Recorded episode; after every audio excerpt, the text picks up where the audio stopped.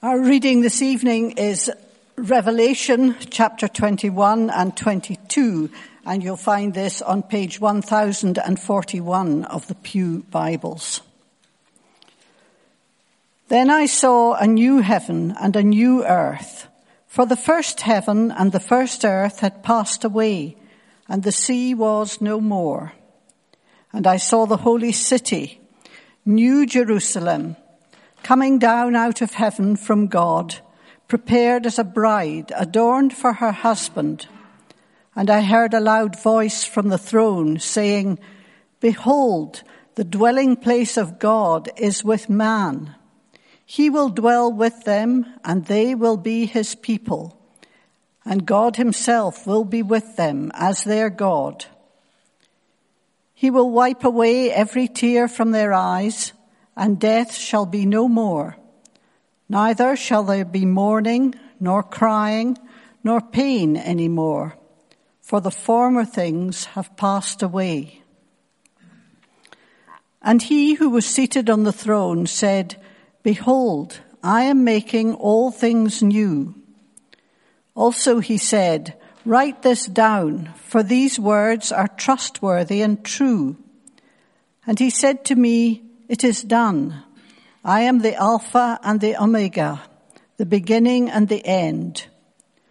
To the thirsty, I will give from the spring of the water of life without payment. The one who conquers will have this heritage, and I will be his God and he will be my son.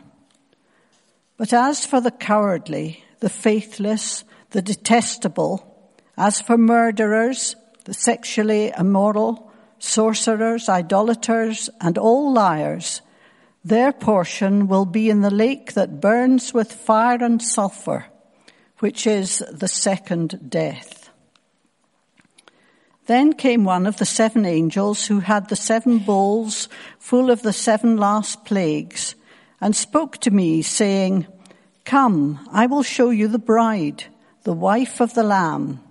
And he carried me away in the Spirit to a great high mountain and showed me the holy city of Jerusalem, coming down out of heaven from God, having the glory of God, its radiance like a most rare jewel, like a jasper, clear as crystal. It had a great high wall with twelve gates, and at the gates twelve angels, and on the gates the names of the twelve tribes of the sons of Israel were inscribed. On the east, three gates. On the north, three gates. On the south, three gates. And on the west, three gates. And the wall of the city had twelve foundations. And on them were the twelve names of the twelve apostles of the Lamb. And the one who spoke with me had a measuring rod of gold to measure the city and its gates and walls. The city lies four square, its length the same as its width, and he measured the city with his rod, 12,000 stadia. Its length and width and height are equal. He also measured its wall, 144 cubits by human measurement, which is also an, an angel's measurement. The wall was built of jasper, while the city was pure gold like clear glass. The foundations of the wall of the city were adorned with every kind of jewel. The first was jasper, the second sapphire, the third agate, the fourth emerald, the fifth onyx, the sixth carnelian, the seventh chrysolite, the eighth beryl, the ninth topaz, the tenth chrysoprase, and the eleventh jacinth, the twelfth amethyst. And the twelve gates were twelve pearls, each of the gates made of a single pearl. And the street of the city was pure gold like transparent glass. And I saw no temple in the city, for its temple is the Lord God, the Almighty and the Lamb. And the city has no need of sun or moon to shine on it, for the glory of God gives, its, gives it light, and its lamp is the Lamb. By its light will the nations walk, and the kings of the earth will bring their glory into it, and its gates will never be shut by day, and there will be no night there. They will bring into it the glory and the honor of the nations. But nothing unclean will ever enter it, nor anyone who does what is detestable or false, but only those who are written in the Lamb's book of life. Then the angel showed me the river of water of life, bright as crystal, flowing from the throne of God and of the Lamb through the middle of the street of the city. Also on either side of the river, the tree of life with its twelve kinds of fruit, yielding its fruit each month. The leaves of the tree were for the healing of the nations. No longer will there be anything accursed, but the throne of God and of the Lamb will be in it, and his servants will worship him. They will see his face and his name will be on their foreheads. And night will be no more. They will need no light of lamp or sun, for the Lord God will be their light, and they will reign for ever and ever. And he said to me, These words are trustworthy and true. And the Lord, the God of the spirits of the prophets, has sent his angel to show his servants what must soon take place. And behold, I am coming soon. Blessed is the one who keeps the word of the prophecy of this book. I, John, am the one who heard and saw these things. And when I heard and saw them, I fell down to worship at the feet of the angel who showed them to me. But he said to me, you must not do that. I am a fellow servant with you and your brothers, the prophets, and with those who keep the words of this book. Worship God. And he said to me, do not seal up the words of the prophecy of this book, for the time is near. Let the evil doer still do evil, and the filthy still be filthy, and the righteous still do right, and the holy still be holy. Behold, I am coming soon, bringing my recompense with me to repay each one for what he has done. I am the Alpha and the Omega, the first and the last, the beginning and the end.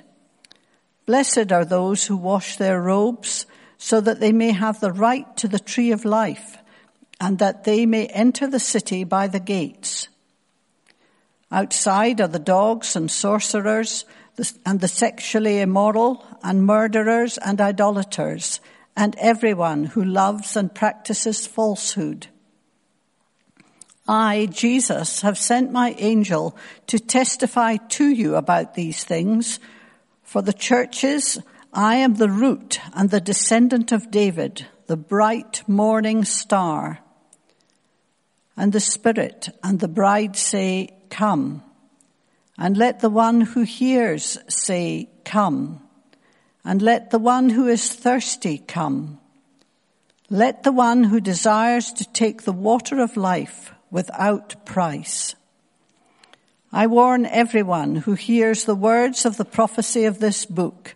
If anyone adds to them, God will add to him the plagues described in this book.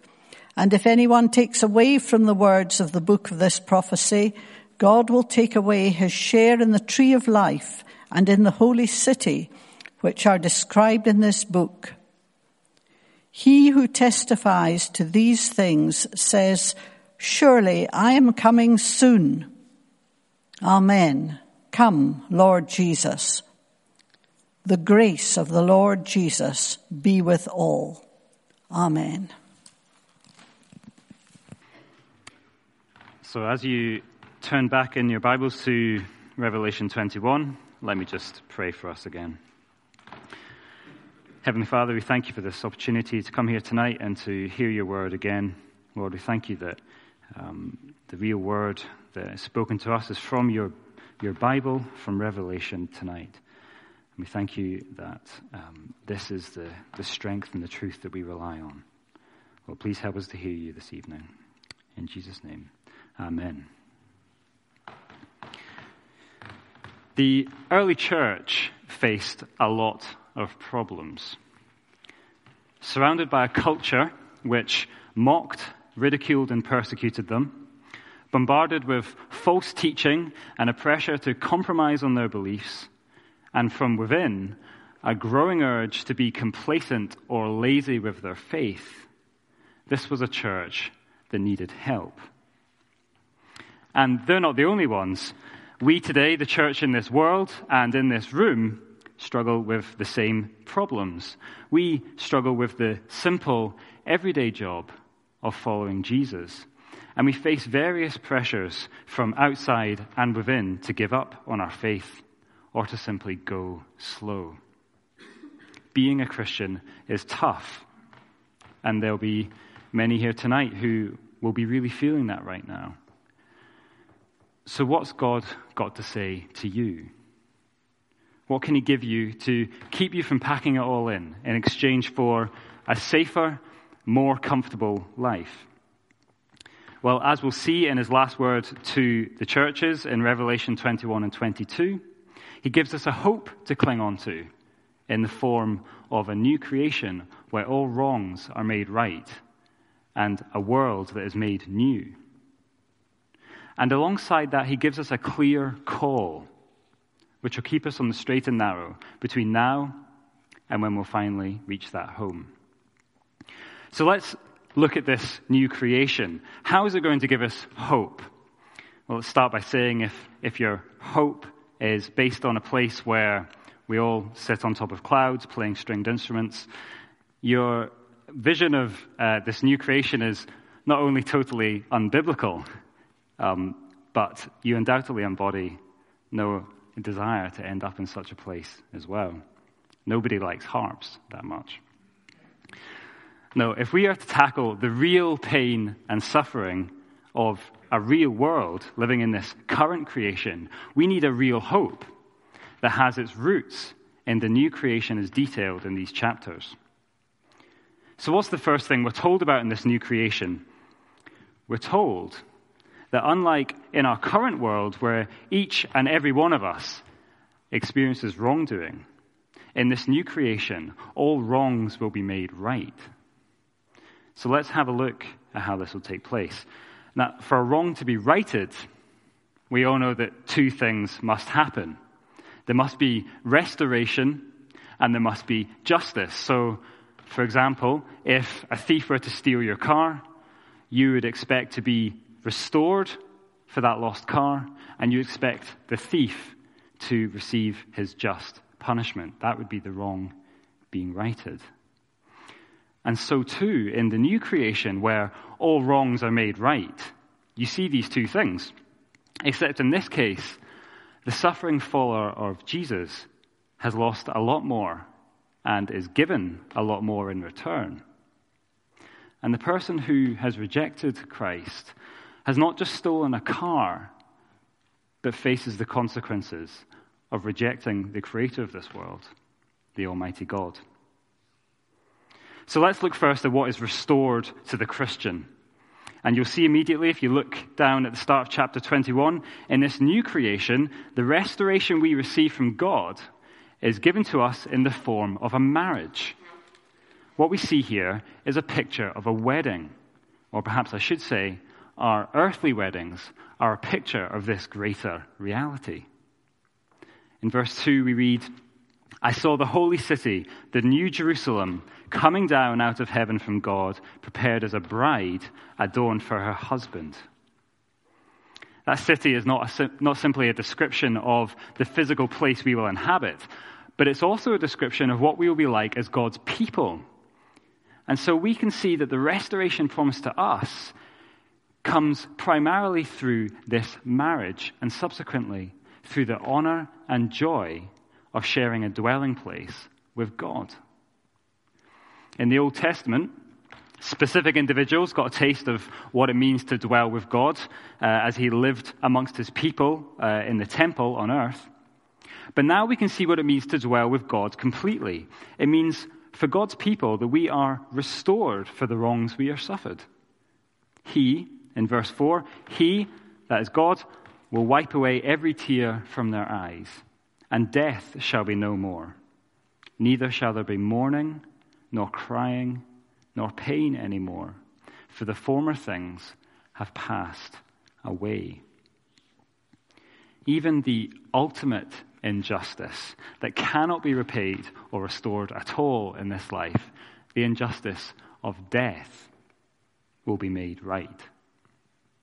Death shall be no more, nor any of the pains that go with it. This shall be made right for the one who trusts in God. And what hope that is to cling on to. No more death, no more pain, no more suffering. That is what God has promised to everyone who follows Jesus into this new creation.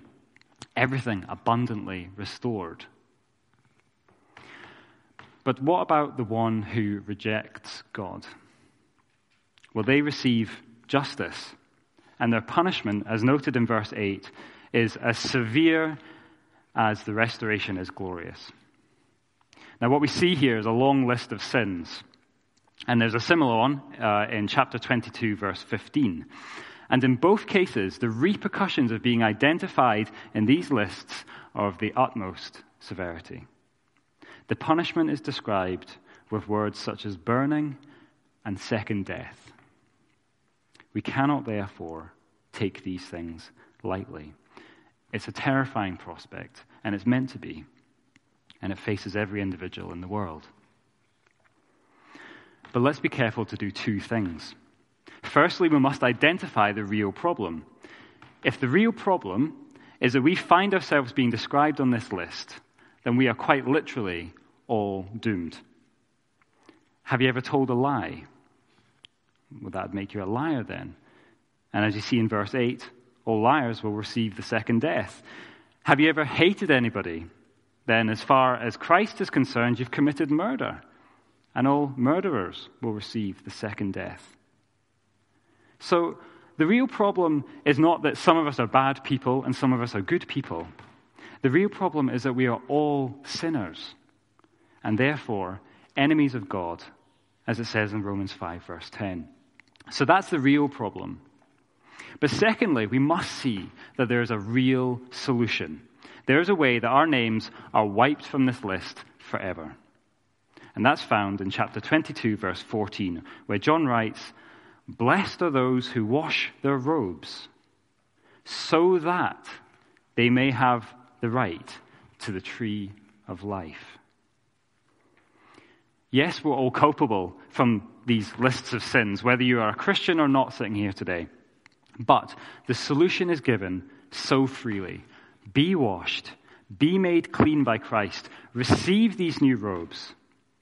So, as far as God is concerned, your punishment has been paid for by Him. That way, you've nothing to fear of what's written in these chapters.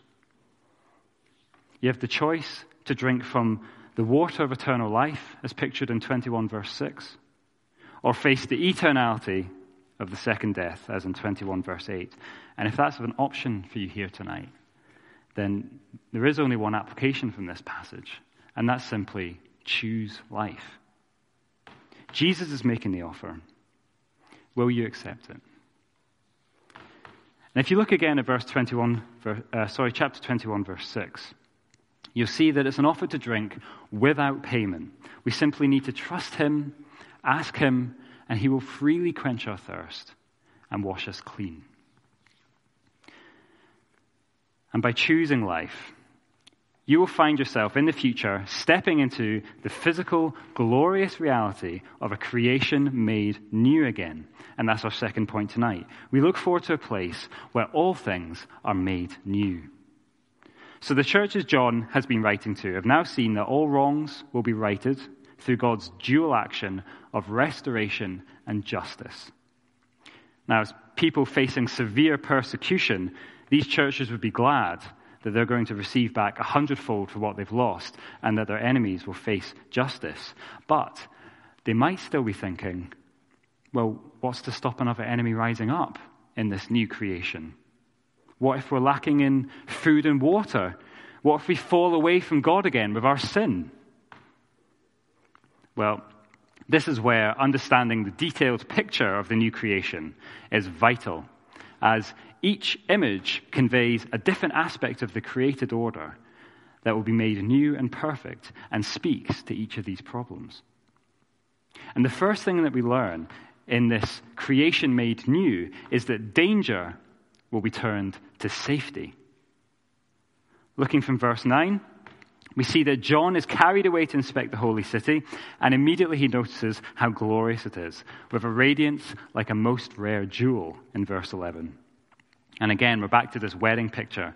I've never been to a wedding where the bride's not beautiful. And I, I checked. Morag said it's okay for me to say that. Um, the bride is always beautiful. And that beauty is a shadow of the glorious beauty that John is describing here. But he quickly moves on to what a persecuted church wants to know. Is this place going to be safe? Yes, it's glorious and majestic. But will we be forever anxious of being attacked from outside like we currently are? Is it safe, John? Well, look at what John points out in verse 12. It had a great high wall. John walks up to the city and goes, Nobody's getting through that. In fact, look at how much airtime this wall gets in the description from verse 12 right through to verse 21. John is saying to these churches that face persecution and attack, Have you seen this wall? It has 12 gates and 12 foundations, and we know that 12 is a number of perfection in the Bible. And we can see that the gates and foundations are represented by the suffering servant heroes of the Christian faith. So this is God's wall. And also notice, if anyone was thinking about trying to pick a lock at the gate of heaven, that's a bad move. Each gate is guarded by an angel. So danger has definitely been turned to safety in this creation made new. And we also see that unlike the current created order, the new creation is a place not of imperfection, but of perfection and completeness. So if you look at verse 15 following, you'll see that the angel gets out a measuring rod, which is made of gold because everything in heaven, uh, in the new creation rather, is perfect and glorious. And he measures the city. It's a perfect cube of 12,000 stadia. Again, a multiple of 12. And it's also a vast number. It pictures an area much larger than the known world at John's time. So it's perfect and complete and big enough to fit all of God's people. And again, we see from verse 18 the materials used in the city and wall are the absolute best in existence. It's beautiful, it's pure, and it's perfect. So we know the city's safe and it's complete. And this new creation will also be changed from being unholy to being holy. No person or thing that is impure or imperfect will exist in this city. Only those who have been made holy through Jesus Christ removing their sin will be allowed to enter. And inside, John notes there's no temple there, which for the first readers of this would be a bit bizarre because throughout the Old Testament, the temple was where people met with God to enjoy his holiness. Surely then there's a temple in this holy city. Well, no in this creation, where all things are made new, all good things that existed before are replaced with a superior version. So, as we've seen, partial safety has become complete safety, imperfection has become perfection. And so, here, a veiled interaction with God and His holiness on earth in the temple has been changed to a complete access to God in person. The temple curtain has been drawn back, and the light and holiness of God is present in every nook and cranny of this city and in every aspect of our beings. And the result in verse 26 to 27, as prophesied in Isaiah chapter 60, all powers and people shall gather and esteem and enjoy this holiness. And anyone not made holy by Jesus the Lamb, as we've already seen, will be kept outside. So, lastly, and most wonderfully, in this place made new, all lacking we currently feel will be replaced with fulfillment. So if you look at the start of chapter 22, you'll see the picture of the new creation being developed one more time. And this time, the angel shows John a garden scene. So if you're a fan of Dobbies, wait until you hear this. This garden has the river of the water of life running from the throne of God right through the center of the city, giving everyone access to this water. And it also contains the tree of life with its 12 types of fruit, each appearing once a month, every month, feeding everyone who desires. Both these images convey that those dwelling in this city will lack nothing they need. But instead, as in the Garden of Eden, where, where there was also life giving rivers and the tree of life, God's people are cared for and completely fulfilled, both physically and spiritually. And notice, too, the distinct lack of one tree that was present in the original garden. There's no tree of the knowledge of good and evil here. Because in this place, there is no evil to be known, only fulfillment. But do you know what? Being safe, secure, well fed, and surrounded by shiny buildings won't really fulfill us, or at least it won't really fulfill us any more than it does in this life, unless we have what is written, or what we experience what is written in verse 4. We shall see God's face. As men and women made in the image of God, We've been made to reflect God's glory. In this world, we often feel the dissatisfaction of doing uh, a bad job of this. But in the new creation, where we ourselves are also made new, and therefore can literally stand face to face with our Creator, we will perfectly do what God has designed us to do. We will perfectly reflect His glory and so find an unspeakable sense of worth, satisfaction, and sheer joy. Nothing will ever come close to the joy and sense of completion you'll find standing before the one who has made you to dwell with him and to reign with him in verse 5 in a place of safety, completeness, holiness, and fulfillment. This is a place where all things are made new. Now, if we were watching a film, this is where you'd expect the perfect happy ending finish. If you look at verse 5 again, a night will be no more. They will need no light or lamp of sun or sun, for the Lord God will be their light, and they will reign forever and ever. And the screen fades to white, and the credits roll, and if you're anything like Morag and I, you look at your watch and you go, good grief, it's half ten, and it's a school night. It's such a perfect ending, isn't it?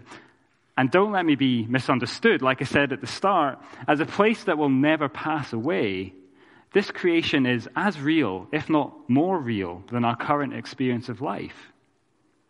But the question then is why is there Revelation 22, 6 to 21? Why not just stop here? It's so beautiful, so perfect. Well, the thing is, that's quite obviously not the world the church lives in. Thinking back to the early church this was being written to, uh, they were being attacked on all sides and from within, both physically and spiritually. It would be very tempting, therefore, to take this picture of the new creation, hide away from real life, and think to themselves, one day that's where I'll be. But using revelation in this way is not going to lead to the fruitful Christian life of self sacrifice that Jesus is looking for in his people. We, in effect, need a reality check. We have a life to live before we reach this new creation. So, what else do we need to know? And the key information is the last heading on your sheets Jesus is coming. In this last section, John is speaking with the angel who has shown him these things, and the angel repeats what we read right at the start of Revelation. If you were to compare the opening lines of Revelation chapter 1 with this epilogue section here, you'll see a focus around the words of this prophecy or vision. The words are exclaimed as being true, spoken to show the servants of Christ what must soon take place. And we are given an exhortation to keep the words of this book because Jesus, looking at Revelation 22 7 now, is coming soon. So, what does it mean to keep the words of prophecy? Or simply put, it's not to just read them uh, and listen to them, but it's to change your life based upon the words that you read. So it's one thing to hear that one day we'll be in a place of guaranteed blessing for all who give their lives to Christ in this world, but it's another thing to give your money to Christian ministry, or to give your time helping the church, or to sacrifice worldly success for the blessings of the new creation. But those who do that have got this message. We are to live in light of the things written here. And moving on to verse 10, we see further instruction about the words of this book. Not only are we to keep them or to live them out, we are also not to seal them up. Or, phrased positively, we're to let them loose in direct opposition to the prophet Daniel in the Old Testament, who was instructed to seal up the words of prophecy that he received because what was reported in them was still a long way off from happening. The words of prophecy in this book are predicting something in the very near future. There's a crunch point on the horizon, and God wants everyone to know about it. But notice, interestingly, in in verse 11. In the meantime, the angel says, Let the evildoer still do evil, and the filthy still be filthy, and the righteous still do right, and the holy still be holy. Now, hold on a minute. Let the evildoer still do evil. Now, I'm not one for contradicting angels, but there's something seems a bit off at first glance here. Are we not meant to be fighting evil? Well, indeed we are. But the point here is not to endorse evil, but to say that in this life there will always be evil. As we've seen throughout this prophecy, we should expect persecution, and we should expect that there'll always be evildoers. And Jesus, too, in the Gospel spoke of this when he said that this current world will be inhabited by those who love God and those who are against God. And they'll live together on earth right up until this crunch point, a moment of judgment and dividing, which is pictured in verse 12. Behold, I am coming soon, bringing my recompense with me to repay each for what he has done. I am the Alpha and the Omega, the first and the last, the beginning and the end. These are quite clearly no longer the words of an angel. These are the words of Jesus himself from verse 10 through to 16. And he has something very important to tell the church. I am coming soon, he says. And he brings his recompense. That is, he brings compensation for what each of us has done, both good and bad. And as the Alpha and the Omega, as the only one who's been witness to all events of all men in all time, as God he is the only one who can be a true and fair judge of such things. And as we've talked about before, he sets up the dividing line in verses 14 and 15, where those who trust in Christ will be placed inside the city, and those who have rejected him will remain outside. So Jesus is coming. All things in this book will be fulfilled, and we are quite clearly told here be ready, it's going to happen very soon. Now, we're reminded again in verse 16 of who this is written from and to. I, Jesus, have sent my angel to testify to you, the you being John, about these things for the churches. So, this message is for the churches the churches at the time, as previously stated in the book, and the church today. And if you were to look back to the churches who were warned and encouraged by Jesus in chapters 2 and 3 of Revelation, you'll notice that they faced similar problems to the ones we have today. They were surrounded by false teaching. They faced persecution and attack for being Christians. They were, they were tempted to compromise on their beliefs, to fit in better with the surrounding culture. And they grew spiritually complacent or lazy. It all sounds too familiar, doesn't it?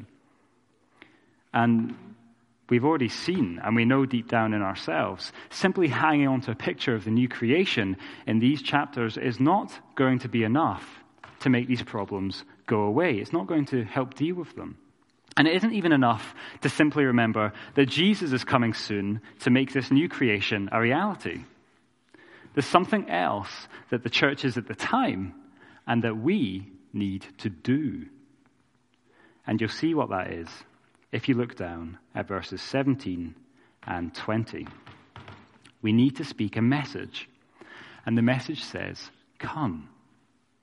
Verse 17 The Spirit and the bride, that's us, say, Come. verse 20, John speaking now on our behalf, Amen. Come, Lord Jesus. And notice this message is horizontal and vertical. In verse 17, we speak to those around us. Let anyone who is thirsty come, drink from the water of life for free. It's a message to each other, to those within the church, and more importantly, to those who do not yet have access to this water. And we tell them what's going to happen, and we pass on this invitation from Jesus Come. And then in verse 20, Jesus speaks Surely I am coming soon. And wrapped up in that, we know that that means judgment, it means victory, it means an entry into paradise and an eternity without God. And we say to Jesus, Come, Lord Jesus, make all wrongs right, make this world new. Come. So, for the early church and for us, our problems must be tackled with this vocal longing for Christ to return. If we, like the church is written to, face false teachers, and we all know false teachers, literally streets away from here, then we must say to them, Jesus is coming. And if we, like the first churches, are being persecuted, we say to our persecutors, Jesus is coming. And if today we feel the strong urge to compromise on our beliefs, to bend to pressure from this lobby or that on provocative issues, we say to them, Jesus is coming. And we say to our own heart that is feeling such a weight, no compromise, don't do it, heart. Don't you know Jesus is coming?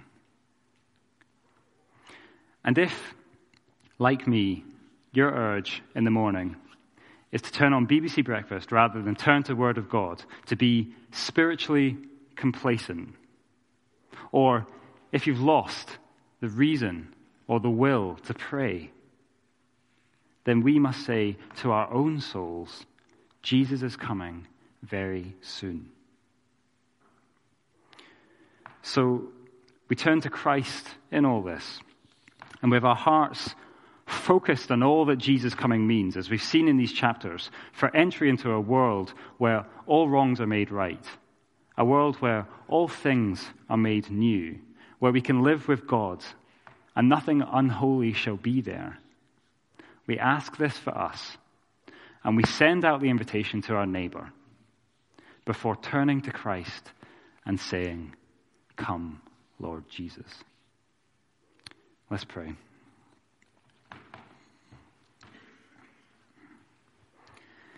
Heavenly Father, we thank you that you do not leave us without a word. You don't leave us without hope. Lord, that you give us everything that we need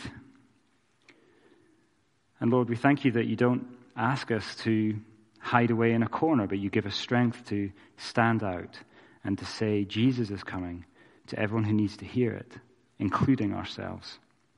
Lord, we thank you for the encouragement and the warning um, that we've read in, in this passage and in the whole of Revelation. And we, we ask for your continual help and guidance to go back and look over these things, to understand the, the complex images and the, the things we've read. And Lord, we pray your blessing on everything that you've spoken to us. In Jesus' name, amen.